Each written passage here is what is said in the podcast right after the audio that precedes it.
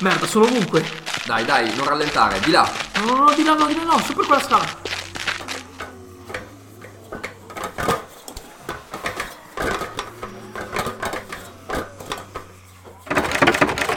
Cazzo, è chiusa, siamo bloccati. Eh, spostati, provo ad aprirla. Fanculo, basta scappare, li affrontiamo. Sei serio? Sono centinaia. Non importa. Ricorda gli insegnamenti dei nostri sensei. Non esiste la paura nella piacenza. Oh no, ora ricomincia. Li abbatteremo uno per uno senza mai indietreggiare. Noi abbiamo la legge del pugno dalla nostra parte. Fare o non fare, non esiste provare. Sì, sì, continua pure poi, eh. Ti sto ascoltando. I sensei saranno fieri del nostro coraggio. Le gesta che compiremo quest'oggi riecheggeranno nell'eternità. E il nome del nostro dojo entrerà nella leggenda. Sì, ok, oppure possiamo scappare di qua. Ah, come deve fare? Un vecchio trucco imparato da Sensei Lones. Eh, dai, muoviamoci, c'è un fugone qua vicino. Secondo me potevamo comunque prendere le calci nel culo.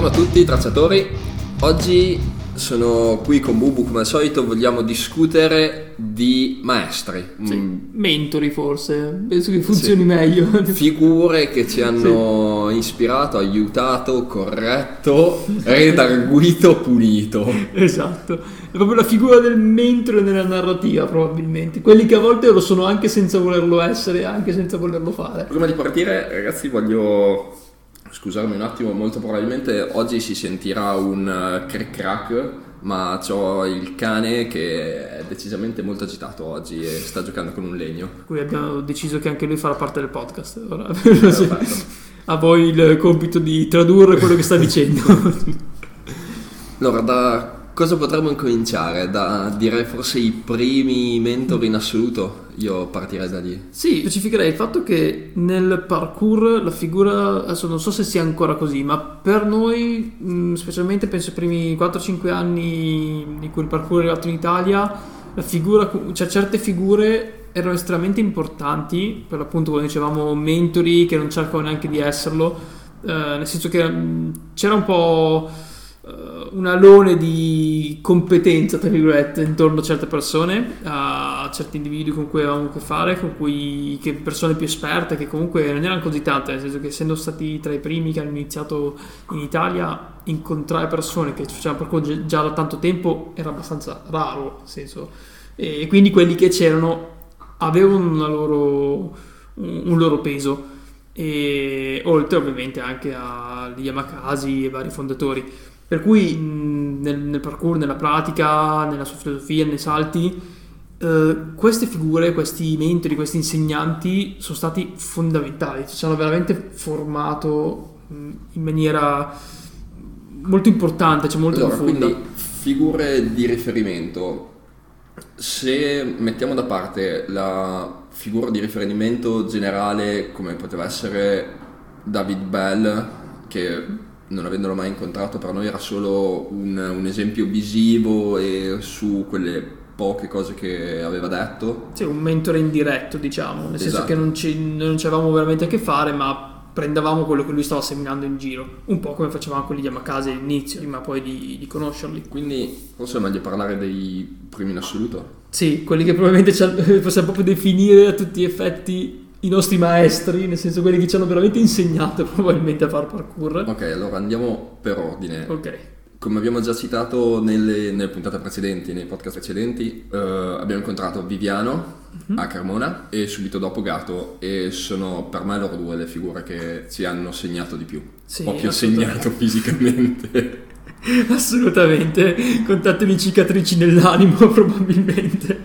Sì, diciamo che Gatto e Viviano sono stati quelli che a tutti gli effetti si possono definire eh, i maestri della preoccupacenza, nel senso che il gruppo quello dei fondatori della preoccupacenza, quello lo zoccolo duro che c'è ormai da più di un decennio e tutto quanto, è stato influenzato enormemente da quello che loro ci hanno insegnato, anche perché noi andavamo effettivamente a fare proprio un vero e proprio corso con loro, nel senso che Viviano teneva questo mm, corso per un po' di tempo a Cremona e noi effettivamente andavamo là da Piacenza per proprio allenarci, cioè venire allenati da lui, cosa che non, non ci è mai più capitata, nel senso che poi per il resto noi siamo sempre abbastanza cresciuti, c'eravamo noi, nel senso che la crescita veniva dal confronto con altri praticanti o da singoli eventi in cui crescevamo magari con eh, altre figure importanti, però una figura così costante per un lungo periodo di tempo, proprio un corso strutturato e così, non mi ricordo che ci sia mai poi capitato di nuovo. No, assolutamente, anche perché io spero che loro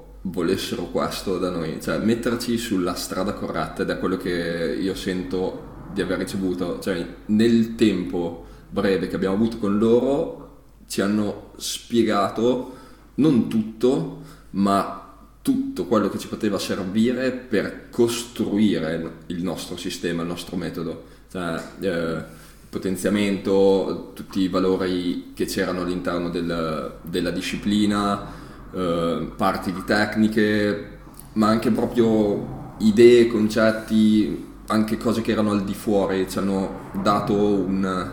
ci hanno incanalato. Secondo me c'era proprio l'approccio, nel senso che ci spingevano anche semplicemente a fare domande, cioè ad essere curiosi, a, a confrontarci okay. con loro, a ricercare il confronto con loro. Quindi non, non era solo un... cioè allora, partiamo dal presupposto, noi quello siamo arrivati a fare il corso, tutto questo corso con Viviano, e Gato, Cremona facevamo parkour da relativamente poco. Io penso avevo iniziato forse 3-4 mesi prima, per cui sono stato proprio. Cioè per, cioè per, me è stato proprio l'inizio, è stato bene o male con loro. Nel senso, non avevamo un metodo, cioè senso, non avevamo un metodo, ma non avevamo neanche l'idea di, del fatto che ci potesse essere davvero una strada solcata, no? Cioè un qualcosa che si poteva seguire, un qualcosa da costruire in qualche maniera. Eravamo molto oh, animali selvaggi.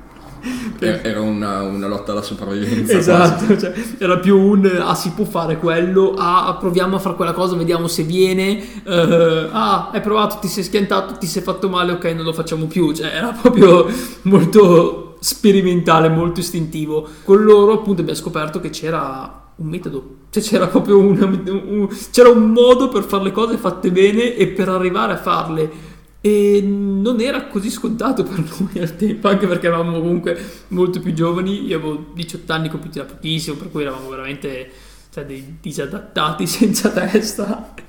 E, e, il fatto di beccarci comunque due persone come Gato e V, che invece erano due persone con una personalità molto, abbastanza forte da poterci educare, perché comunque anche lì non era così scontata come sì, cosa. Il problema di personalità secondo me sussiste ancora ora, cioè sì. trovare qualcuno che abbia una personalità abbastanza forte, precisa o comunque spiccata, che abbia una così tanta particolarità da in... Da tenerci lì. Esatto, ecco, è molto difficile e loro comunque anche adesso, quelle poche volte che sentiamo V, eh, comunque io apprezzo sempre le cose che mi dice, mi inchioda per un attimo. Sì, sì, tipo quando il nonno ti, ti, ti disgrida, anche quando c'hai 40 anni comunque abbassi lo sguardo e stai zitto perché è il nonno che parla e tutti zitti. Ovviamente ogni riferimento al fatto che V possa avere ormai l'età da nonno è del tutto casuale, non è voluta. nonno V. nonno V.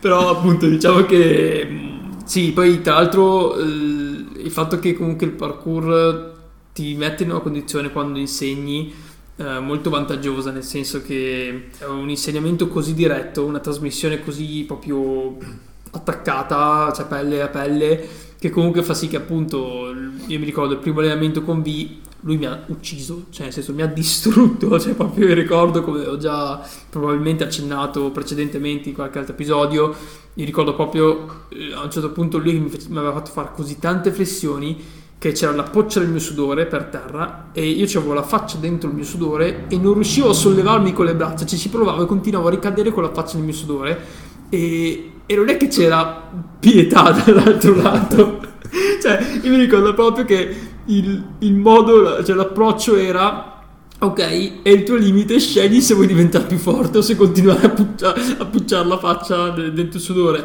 Ed effettivamente per me è stato un ok, fanculo, la prossima volta devo riuscire a essere abbastanza forte da stare dietro a tutto quello che mi chiede. E Eh. ha funzionato, nel senso che comunque ci ha scioccato. questa cosa ha funzionato così tanto bene che noi lo facciamo, l'abbiamo fatto a nostra volta dalle altre persone. Esattamente. Sì, che tra l'altro anche lì è molto bello secondo me il fatto che il nostro metodo di insegnamento comunque è estremamente simile a quello, al modo in cui ci hanno insegnato Gato e V. E, e poi vabbè, in buona parte anche influenzato ovviamente da, da Loran eh, e altri fondatori di cui parleremo dopo. Eh, però appunto il modo in cui noi insegniamo è il modo in cui ci è stato insegnato. Forse per questo che è rimasto molto vecchia scuola in, in qualche modo, perché comunque era molto... so, c'era, c'era anche la parte emotiva no, legata a quel periodo, che non era solo la parte fisica, ma era proprio il fatto comunque di un, di un legame che si era creato con questi, tutti gli effetti, i nostri due insegnanti, ecco. Sembra un po' sindrome di Stoccolma. Sì, abbastanza, anche perché si soffriva tantissimo. Cioè, io, io mi ricordo una volta B che ci faceva fare i catlip e, e mano a mano ci faceva togliere le dita fino a quando non, a- non rimanevamo appesi con due dita. Cioè, ed era molto proprio stile tortura cioè, del Vietnam. Cioè, tu stai soffrendo? Ok, soffri un altro po', togli qualcos'altro e andavi avanti così. Però funzionava, cioè, ci, ci- ci educavano al sacrificio, secondo me, cioè allo sforzo, al ti fai il culo, otterrai qualcosa. E, e ha funzionato, nel senso, cioè, No, ma assolutamente ha funzionato. E l'altra cosa che io l'ho avuta particolarmente poi con, eh, con Gato, questo confronto quasi spirituale. E lui mi rispondeva sempre che era un cagacazzo. io facevo delle domande complessissime e lui mi diceva, eh, mi, mi viene in mente tantissimo eh, l'ultimo samurai quando dice, gli dicono no mente. Ah, Praticamente la sua risposta era quella lì, però mi mandava a fanculo generalmente. e ho un sacco di malinconia a sentire, eh, a ripensare a questa cosa. Sì, che poi in realtà anche lui era uno di quelli che, si, cioè, che comunque ci, ci, ci rimuginava, ci ragionava sulle cose tantissimo. Perché mi ricordo che c'era una bella differenza tra vie e gato comunque, o quantomeno nel modo in cui lo percepivamo noi. Cioè da, Sembrava da il poliziotto cattivo e il poliziotto più cattivo. esatto. Cioè, comunque, ognuno dei due ci insegnava comunque cose diverse, per quanto ci insegnavano tutte e due la stessa disciplina, era molto diverso il come venivamo allenati da uno dall'altro, e, secondo- e comunque era bellissima secondo me questa cosa. E, e appunto, e loro ci davano tanto metodo, e poi noi, comunque, contate che eravamo comunque appunto molto giovani, loro erano più grandi di noi, adesso non so quanta differenza ci sia di età tra noi e vi e Gato, mi, mi piace mantenere questa idea o- onirica del saggio con eh, con- tipo cinese con i baffi che gli scendono. Poi in realtà magari Vinci sta odiando e c'ha tipo che ne so sei mesi più di noi, però, non credo. No, però, cioè, comunque c'era comunque un po' anche questa, questa cosa del fatto che noi eravamo molto giovani, fino a quel momento eravamo sempre stati allo sbando, quantomeno da- dal mio punto di vista. Quantomeno penso- tutti. Esatto, cioè, eravamo non eravamo abituati ad avere delle figure più grandi di noi che ci insegnassero qualcosa e che ce lo insegnassero in, man- in una maniera tale che noi vole- volevamo imparare, ok? Cioè non, non era tipo il professore che ti insegnava e tu lo ascolti perché devi ascoltarlo, noi volevamo, ok? Quindi cioè, li cercavamo, noi volevamo quella trasmissione lì e, e- e a loro, a, a meno quello che mi, sem- mi sembrava, a loro piaceva trasmettercelo e per cui era comunque un tipo di rapporto che ad esempio io nei miei 18 anni di vita precedenti non avevo mai avuto. Eh, per cui forse anche per quello che ci ha segnato così tanto, che ci siamo poi affezionati così tanto nel tempo. Perché comunque, appunto, loro erano. Cioè, noi ci sentivamo ancora ragazzini, loro erano gli adulti dal nostro punto di vista. Che poi probabilmente, cioè, se loro erano come lo siamo diventati poi noi dopo, probabilmente non erano così tanto. Ma erano appunto gli adulti da cui prende. da, da- prendere come esempio per crescere. Io ero già adulto. E questa cosa è spaventosa. Beh, no, dai, adesso so. Avevo 21 anni. vero, madonna, perché sono- Avevo già passati tre anni di patente. Vero? Io no, e mi sa che non l'ho passati neanche adesso. Comunque, sì, eh, diciamo che appunto loro sono stati probabilmente quelli i, i primi. Cioè, probabilmente la parkour Piacenza non sarebbe quello che adesso se ci fossero stati Gatto e Viviano in principio, se ci avessero dato quel- quell'impronta lì. E poi però ci sono stati anche altri che magari ci hanno toccato meno a livello fisico concreto, nel senso comunque ci siamo allenati meno a livello temporale, a livello di numero di allenamenti così, ma che ci hanno influenzato comunque tantissimo anche solo a distanza, anche solo indirettamente. E sicuramente i fondatori, mh, direi che ci rientrano. Sicuramente eh, i fondatori, primo fra tutti, Loran. Vero? Che è quello con cui comunque abbiamo avuto anche molto più a che fare Sì, di- assolutamente. rispetto a tutti gli altri, anche perché averlo vicino a Milano era, cioè senso, era meno di un'ora di macchina da Piacenza. Beh, sicuramente Loran io l'ho percepito molto concreto, meno parole. Cioè, Loran non- quando parla, parla davvero. Cioè, le cose sono- assolutamente sono interessanti. Ma quando l'ho... Tutte le volte che l'ho incontrato è sempre stato molte meno parole, più fatti. E anche quella cosa lì ci ha, a me ha aiutato. Cioè, fa- io faccio l'esempio, quello, l'esempio che hai ricevuto tu del, del cat, come si fa a fare il cat. Tu salti, ti metti così, poi il muro arriva. È vero, che io avevo- ero lì, pensavo mille cose, cioè pensavo, ah, mi devo impostare, devo spingere così, arrivarci in quel modo. E allora a un certo punto mi guarda e fa, ah, tu salta, mettiti in posizione e muro arriva. Io tipo, sul momento ho detto, eh ok, cioè, co- cosa vuol dire? Poi effettivamente... Cioè, ad oggi penso che il catering sia uno dei movimenti che- in cui mi sento più tranquillo proprio perché lo applico in quel modo, nel senso che effettivamente lui disinnescava il nostro complicare le cose, che è qualcosa che comunque ogni persona fa in generale nella vita, sempre. E lui, quantomeno nel parkour, nei movimenti, te lo disinnescava abbastanza, nel senso che te lo rendeva. cioè, vedevi il fatto che erano cos'era 20 anni che lo, che lo faceva, e sentivi il fatto che sapeva quello che stavi pensando, perché prob- ci aveva passato prima lui, perché probabilmente ci aveva visto passare migliaia di persone che aveva allenato prima, e per cui quando arrivava a te ti diceva la cosa che ti serviva, di, eh, ti serviva a sentire per rendere semplice quello che stai facendo. Sì, più che semplice. Ti metteva nel, nel flusso del movimento. Era questa la sensazione. Eh, la- una delle prime cose che ho imparato da Loran è stata la danza della panchina. Vero? Che è un giochino di per sé stupidissimo, però in mezzo c'era da fare l'elicottero sulla, sulla schiena della panchina e tu dici ma cazzo non ho mai fatto l'elicottero nella mia vita, come, come si fa? E niente, il problema non c'era perché tu vai, non pensarci e fallo e basta e, e funzionava, è davvero bellissimo. Sì, sì, Laurent ti faceva apprezzare, eh, cioè ti fa apprezzare la semplicità, secondo me. Cioè, proprio ti tira fuori qual- mm, cose che ti esaltano, cose belle da, da movimenti semplici e proprio te li fa apprezzare. Non so, non so bene come.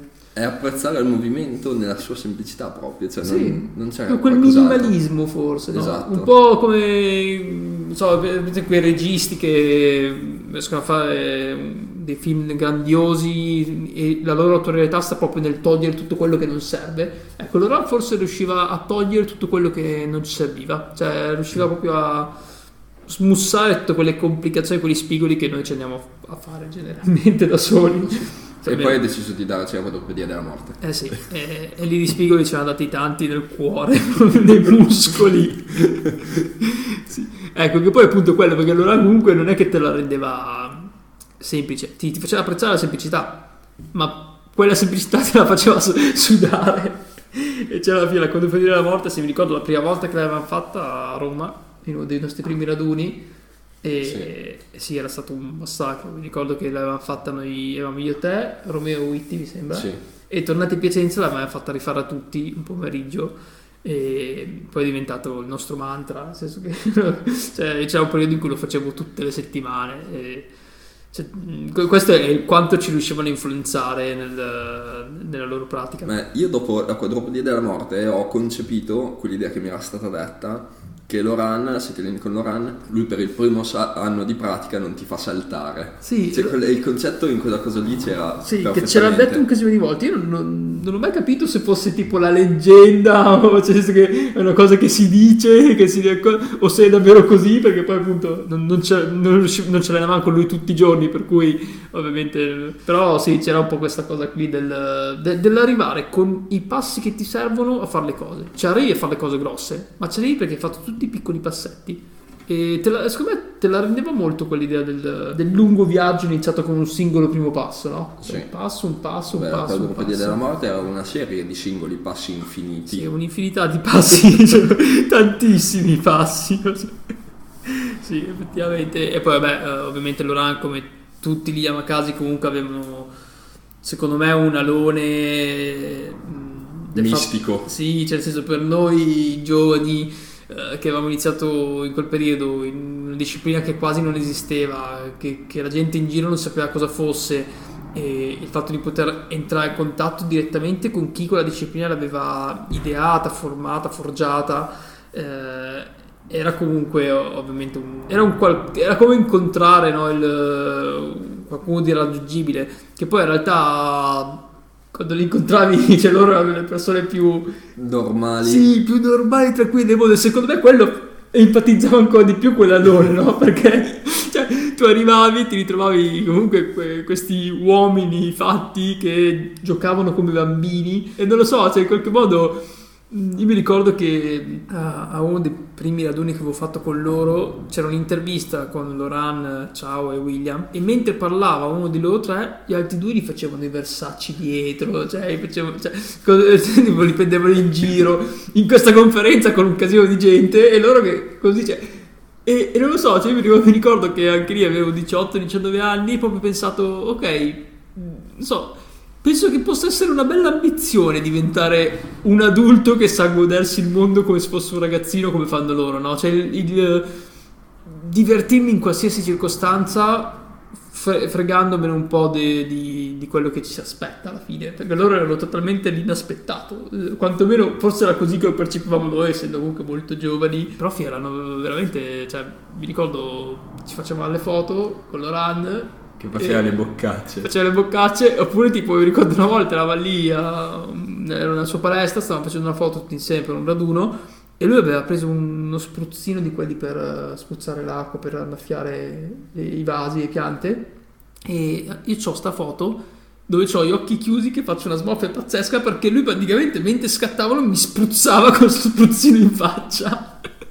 ok e quindi cioè, c'era proprio quel, quel modo di divertirsi in qualsiasi cosa no? quella, proprio quella semplicità appunto che penso sia proprio la parola perfetta per, eh, per descrivere Loran semplicità Un altro personaggio molto simile nel concetto che ho incontrato è stato Fukan, che ho incontrato a Brescia eh, al raduno con i Mazzan, eh, dove voi non siete venuti, sono andato su da solo. Ed è stata una persona molto terra-terra, cioè molto semplice e subito a diretto contatto con noi.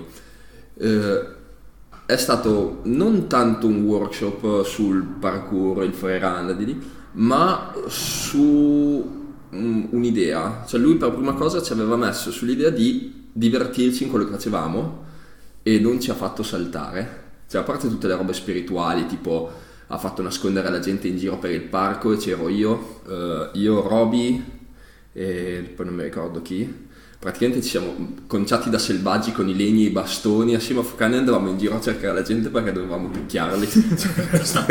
questa, era, l'idea. Così è partita la mattina. Bene, bacio. E niente, siamo partiti per eh, fare questa cosa. Poi siamo usciti, ci ha fatto saltellare un po' a Mascolo giusto per darci il contentino. Perché poi in realtà ci ha messo a fare recitazione. Cioè, in mezzo a una piazza, noi eravamo tutti in cerchio, faceva recitazione e ognuno di noi doveva recitare delle cose anche in combinazione con gli altri, imitare gli animali, giusto per eh, non farci avere paura di divertirci in mezzo alla gente, di non aver paura di fare quello che facciamo. Cosa che io non ho assimilato neanche un po' perché non voglio mai allenarmi dove c'è altra gente. Però, nel senso, ehm, non sono più infastidito assolutamente da- dalle persone che passano. Cioè, prima proprio si passava una persona io mi inchiodavo, non saltavo più, aspettavo che andasse, andasse da un'altra parte. Invece adesso un po' mi è passata questa cosa. Però era bellissimo come lui ci facesse divertire in mezzo alla gente, proprio essere ridicoli volontariamente per ridere, far ridere noi, cioè proprio bellissimo. Questa cosa mi è rimasta veramente tantissimo. E poi non è stato un workshop di parkour, cioè proprio è stata un'altra cosa, mi sono divertito come un matto. Ecco, ma quello ad esempio penso che sia una cosa che a me aveva colpito tantissimo al tempo, cioè penso che sia forse stato una delle cose che più di tutte degli, degli Yamakasi, dei fondatori in generale mi aveva proprio segnato quella sensazione del fatto che appunto fossero costantemente felici di quello che stavano facendo, cioè che si stavano godendo quello che stavano facendo, cioè ogni allenamento, ogni cosa che era- lì, loro se lo stavano godendo davvero.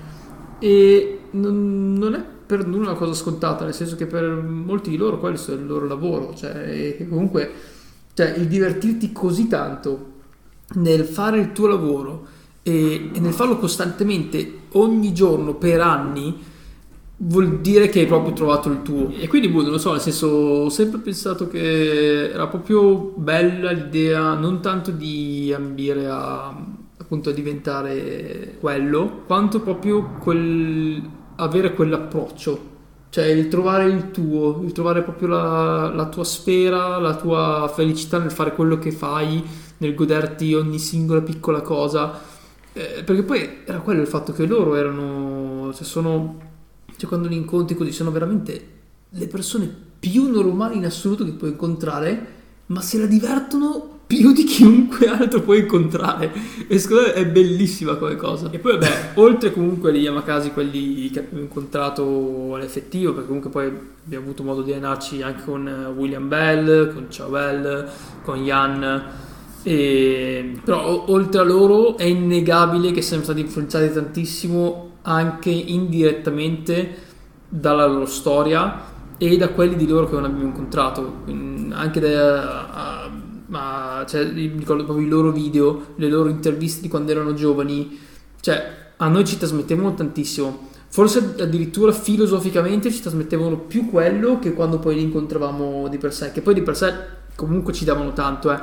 Però ci segnava molto proprio il loro trascorso, cioè vedere cos'erano e vederli poi dopo ci dava proprio un senso comunque di percorso compiuto in qualche maniera. Sì, è come un obiettivo, ma soprattutto quello che noi cercavamo era che durante le parti fisiche, cioè dove incontravamo realmente le persone, avevamo così bisogno di sperimentare, noi sperimentare gran parte lo facevamo a livello fisico, che non avevamo tutto questo tempo di fermarci sempre a parlare, soprattutto perché molte volte ci mettevano in condizioni in cui non c'eravamo la forza di parlare.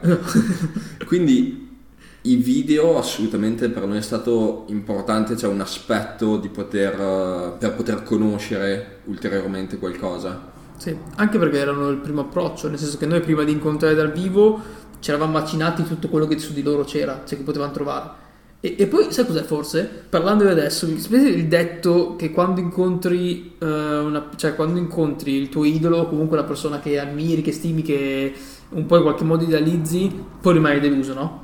E con loro era l'esatto contrario. Cioè, quando li incontravamo, ci rendevamo conto di adorarli ancora di più per le persone, per gli uomini che erano. Quindi, al di là della figura, no? Del, del appunto di, di, quello che poteva essere il simbolo, no? Del, del fondatore, così ci piacevano proprio come persone e, e quindi forse è quello, che era uno dei pochi casi in cui la persona non solo regge il confronto con, con l'idealizzazione, ma lo supera di gran lunga. L'idea non è tanto che lo supera, è che proprio va da un'altra parte quel confronto, cioè sposta l'asticella, quindi tu non puoi dire... Sì Esatto. Non, non, è così, è proprio è un'altra cosa. eh, quella è una roba bellissima. E poi, non so, a me mh, penso che forse tanto sia stato anche il fatto che, come abbiamo detto già anche in altri episodi così, eh, che ci conoscevo sa bene, noi quando abbiamo iniziato a fare parkour, che abbiamo creato la propria piacenza, eravamo tutti ragazzi che non avevano il loro posto nel mondo e stavano cercando di costruirselo. Lì, quando incontravi gli Yamakasi, quando incontravi Loran, ciao William, ti dava proprio la, sensazione di persone che invece avevano trovato il loro posto. Cioè o quantomeno sapevano dov'era e quella forse era la cosa per noi che stavamo cercando quel posto e che poi è diventata la propria piacenza era proprio tipo averli ah guarda loro ce l'hanno fatta. E, e quindi forse mm, in qualche modo ci colpiva di più quello di tutto il resto forse. Che quello comunque era una cosa molto più umana e molto meno uh, atletica, no? Nel senso che era sì. la cosa più personale, quindi loro come persone, loro come individui, al di là dei salti, al di là di tutto quello che ci poteva essere intorno. Una figura che ci manca sicuramente è David Bell adesso. Sì, che lui ecco, non è stato uno dei nostri mentori, non è stato uno dei nostri maestri, però in qualche modo comunque indirettamente, almeno all'inizio, eh, ci ha influenzato, nel senso che con la sua filosofia, con le sue interviste così, eh, è innegabile che abbia ci abbia comunque trasmesso qualcosa indirettamente. Sì, sono, lui effettivamente sono spaventato un pochettino da quello che potrebbe essere il confronto, cioè non probabilmente dalla parte fisica, ma forse dalla parte morale, perché comunque tutti gli avvenimenti che ci sono stati negli ultimi anni mi spaventa incontrare questa cosa, cioè mi piacerebbe incontrarlo sapendo che tutto questo che c'è rimanga al di fuori, cioè solo dalla parte strettamente atletica. Sì, nel senso, sicuramente deve essere una persona stra interessante, nel senso deve essere una persona comunque che, da cui si, si può prendere tanto. Però effettivamente, non so, nel senso che mh, forse una cosa che è successa, la preoccupazione in generale, quando abbiamo iniziato, proprio i primi mesi, mi ricordo, eravamo tanto molto nell'ottica, la via del guerriero, no? il parkour, eh, efficienza, cioè guerra in Vietnam, salva la gente dagli incendi, ok? Andando avanti nel tempo questa cosa c'è rimasta, ma è diventata molto più, eh, non so come dire, nel senso che l'efficienza a noi piace, ok? Noi quando andiamo a fare esplorazione urbana, quando viviamo le nostre avventure, a noi il parkour, quello proprio proprio terra terra efficienza del tipo devo saltare da un punto A a un punto B per andare su una barca piuttosto che salvarmi da un tetto che mi sta crollando dietro ci piace, noi la, la ricerchiamo. Però la ricerchiamo appunto in quell'attimo non nel modo in cui viviamo. Mentre il parkour quello che abbiamo assimilato molto di più da forse appunto dagli Yamakasi da, eh, era, l'abbiamo proprio fatto nostro nella vita sempre e secondo me è una differenza comunque abbastanza importante. Fondamentale. Sì, direi di sì. Però sì, è innegabile che anche lui comunque in qualche maniera, quantomeno anche lì, col suo trascorso, con la sua storia, con quello che ha rappresentato comunque nella disciplina, comunque quando noi abbiamo iniziato, eh, è innegabile nel senso che ci abbia trasmesso qualcosa, quantomeno con le sue parole. Poi appunto non abbiamo mai avuto modo di toccare con mano in ogni caso noi comunque abbiamo sempre in testa i suoi salti a, a ebrei. Sì. Cioè, sono un'immagine costante, cioè non, eh. non, non possiamo escluderlo, escludere questa cosa dalla nostra pratica. Cioè, esatto. Molte immagini, molte idee di gesto comunque sono le sue, indipendentemente che poi siano stati altri che ci hanno veramente formato anche lui effettivamente gli va dato questo merito. Sì, a livello simbolico probabilmente lui ha, è diventato un po' il, il simbolo di quel, sì. periodo, di quel, periodo, storico, è diventato un po' il simbolo di, eh, di, come, di come, noi ci siamo approcciati al parkour, nel senso quando noi abbiamo iniziato lui era appunto David Bell, era quello che andavi a cercare, e per cui forse appunto molto meno a livello educativo, però a livello di immaginario probabilmente la, ha contribuito tanto a crearlo. Ecco. Allora, tracciatori e tracciatrici, per oggi è tutto su questo racconto, quindi Koi e Bubu vi salutano e alla prossima. Alla prossima.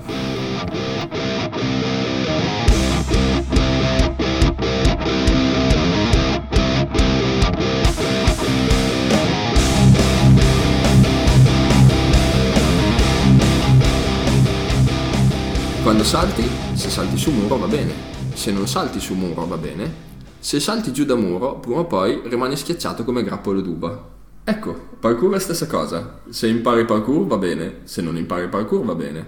Se tu impari parkour speriamo, ti schiacci come uva. Sto ridendo.